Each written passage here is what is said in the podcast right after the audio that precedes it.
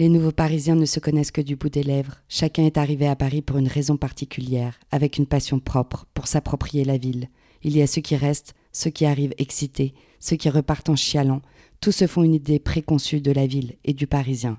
Ils traversent la ville sans la comprendre, à la recherche du succès, et trouvent des déceptions. Ils dégueulent la ville et se rebellent dans ce qui ne les accueille pas toujours les bras ouverts. Ce sont les nouveaux Parisiens. Simone, chapitre 6 au premier regard, j'ai su. J'ai su que j'étais dans la merde, que ce mec-là allait rentrer par chaque pore de ma peau. Je l'ai croisé comme si j'avais attrapé un virus. Il y a des gens qu'on aimerait ne pas croiser dans sa vie, et lui en fait partie. Dès le départ, je savais que ce n'était pas quelqu'un pour moi. Je savais que ce serait intense, court, et puis que finalement ça durerait des années, que ça me minerait, que ça m'obséderait, que j'allais m'investir plus que de raison. Léo, c'est le genre de mec qui a une confiance en lui assez phénoménale, il est successful et il aime le faire sentir à tous, à tous les minables autour de lui. Je me suis sentie minable à ses côtés. La première fois que je l'ai vu, c'était avec Marge. Je n'étais pas à l'aise, mais je n'ai pas eu l'impression que ça se soit vu. Je suis tombée amoureuse de Léo. Je suis tombée amoureuse de la pire espèce. Je l'ai aimé dès le premier moment, ce moment où il a posé sa main sur mon épaule en souriant. Cela n'a duré qu'une seconde, et pourtant tout mon corps a percuté. Je sais qu'il n'était là que pour moi. Il avait l'air de connaître Marge, mais il la regardait à peine. Je savais dès le départ que ce n'était pas un gars pour moi. Mais quand ça vibre, que voulez-vous faire? Je n'aimais pas ce qu'il faisait, je n'aimais pas qui il était, je n'aimais pas grand-chose chez lui. Tout m'insupportait, jusqu'à ce petit cheveu sur la langue très discret mais existant. Sa réputation le précède et il s'en vante. Rien de cette vie-là ne me donne envie. Ni les fêtes, ni la pub, ni la coke, ni les meufs. Tout me fait vomir de cette vie-là. Et puis, j'ai résisté, je ne l'ai pas fait monter. C'était facile pour lui, j'étais amorphe, j'avais tant bossé pour ce rôle qu'on m'a retiré au dernier moment, à cause du producteur. Pourtant c'était mon rêve d'incarner Joséphine Baker. J'avais appris à danser, j'avais tout lu sur elle, j'avais tout fait pour ce rôle. Mais la pométie c'est compliqué, encore aujourd'hui, même pour ces rôles qui nous reviennent. J'étais au bout de moi-même en me demandant si j'allais y arriver un jour, si j'arriverais à vivre de ce pourquoi j'étais faite. Même avec toute la volonté du monde, quand le monde ne veut pas de toi, c'est difficile et je venais de recevoir cette mauvaise nouvelle quand je l'ai croisée. Et après celle-ci, je suis allée de bad trip en bad trip. Tout dans ma vie partait en couille, sans que je puisse y faire quoi que ce soit. Le château de cartes s'écroulait. Mon château de cartes cachait toutes sortes de profils, des rois, des jokers et des dames. Ce jeu où les cartes s'en mêlent comme des destins et qui ne forment qu'un tout fragile. Qui tombera le masque au premier souffle Souffle du cœur.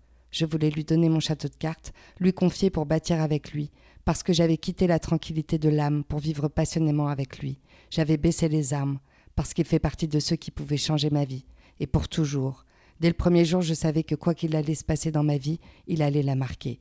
Pour avoir toujours préféré l'aventure, je me suis mise à miser sur lui, parce que de l'intérieur, ça avait l'air beau, ça avait l'air fort et puissant, ce qu'il était prêt à donner. Du haut de ma tour, je me suis dit qu'il devait en valoir la peine pour animer autant les vaisseaux sanguinaires de mon château de cartes, tout le royaume de mes humeurs pensait être sûr d'avoir trouvé une âme sœur.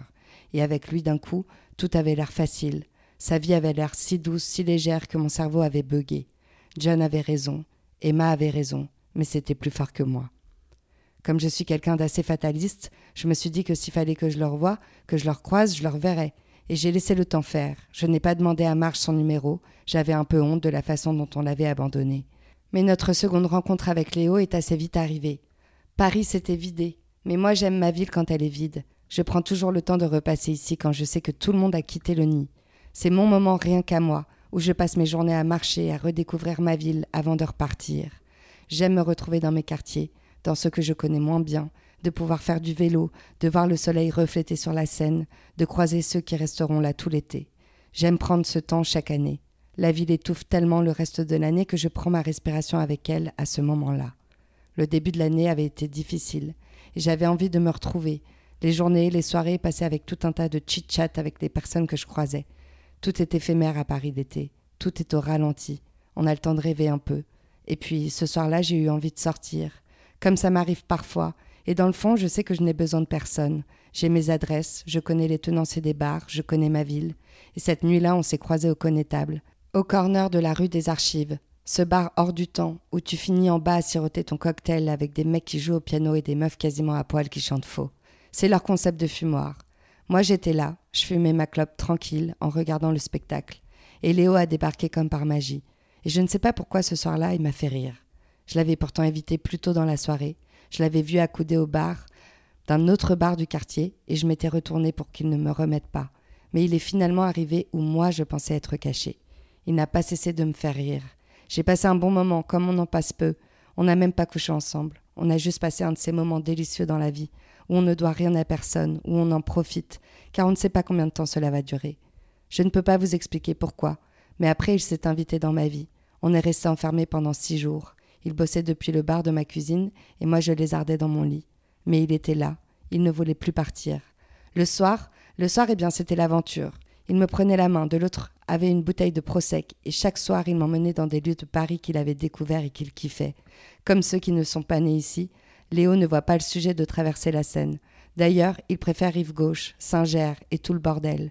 Moi, je me sens comme une touriste là-bas. Et comme les vampires, au premier rayon de soleil, on passait à la boulange et on retournait chez moi s'enfermer, pour vivre un peu caché des regards. Mon téléphone n'avait plus de batterie et j'ai fini par le laisser de côté, comme si la seule personne à appeler en cas d'urgence c'était Léo. Et comme il était là, je n'avais pas besoin de ce téléphone. Plus de notifs, plus d'appels, rien que lui et moi. J'attendais personne et personne ne m'attendait.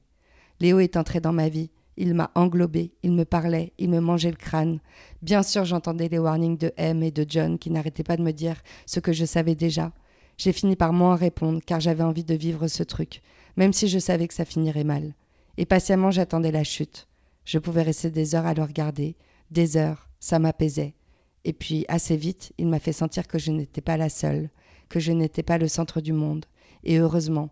Au début, j'ai cru que c'est ce que je voulais, moi aussi. La vérité, c'est que je me pensais incapable de m'attacher. Sauf que je suis pas câblée comme ça. Je suis trop sincère, je suis trop émotive pour ne pas ressentir. Je suis incapable de contrôler quoi que ce soit de ce que je ressens. Je suis trop spontanée, je dis ce que je pense, je dis ce qui est important pour moi. Léo me regardait, souriait, tout en sachant que tout ça c'était du vent pour lui comme s'il me regardait avec une certaine pitié, alors qu'au départ, moi, je ne lui avais rien demandé, et comme un chasseur, il me regardait comme un animal blessé, qu'il avait chassé pendant longtemps, et dont il n'avait déjà plus envie, car trop de sang baignait autour de moi.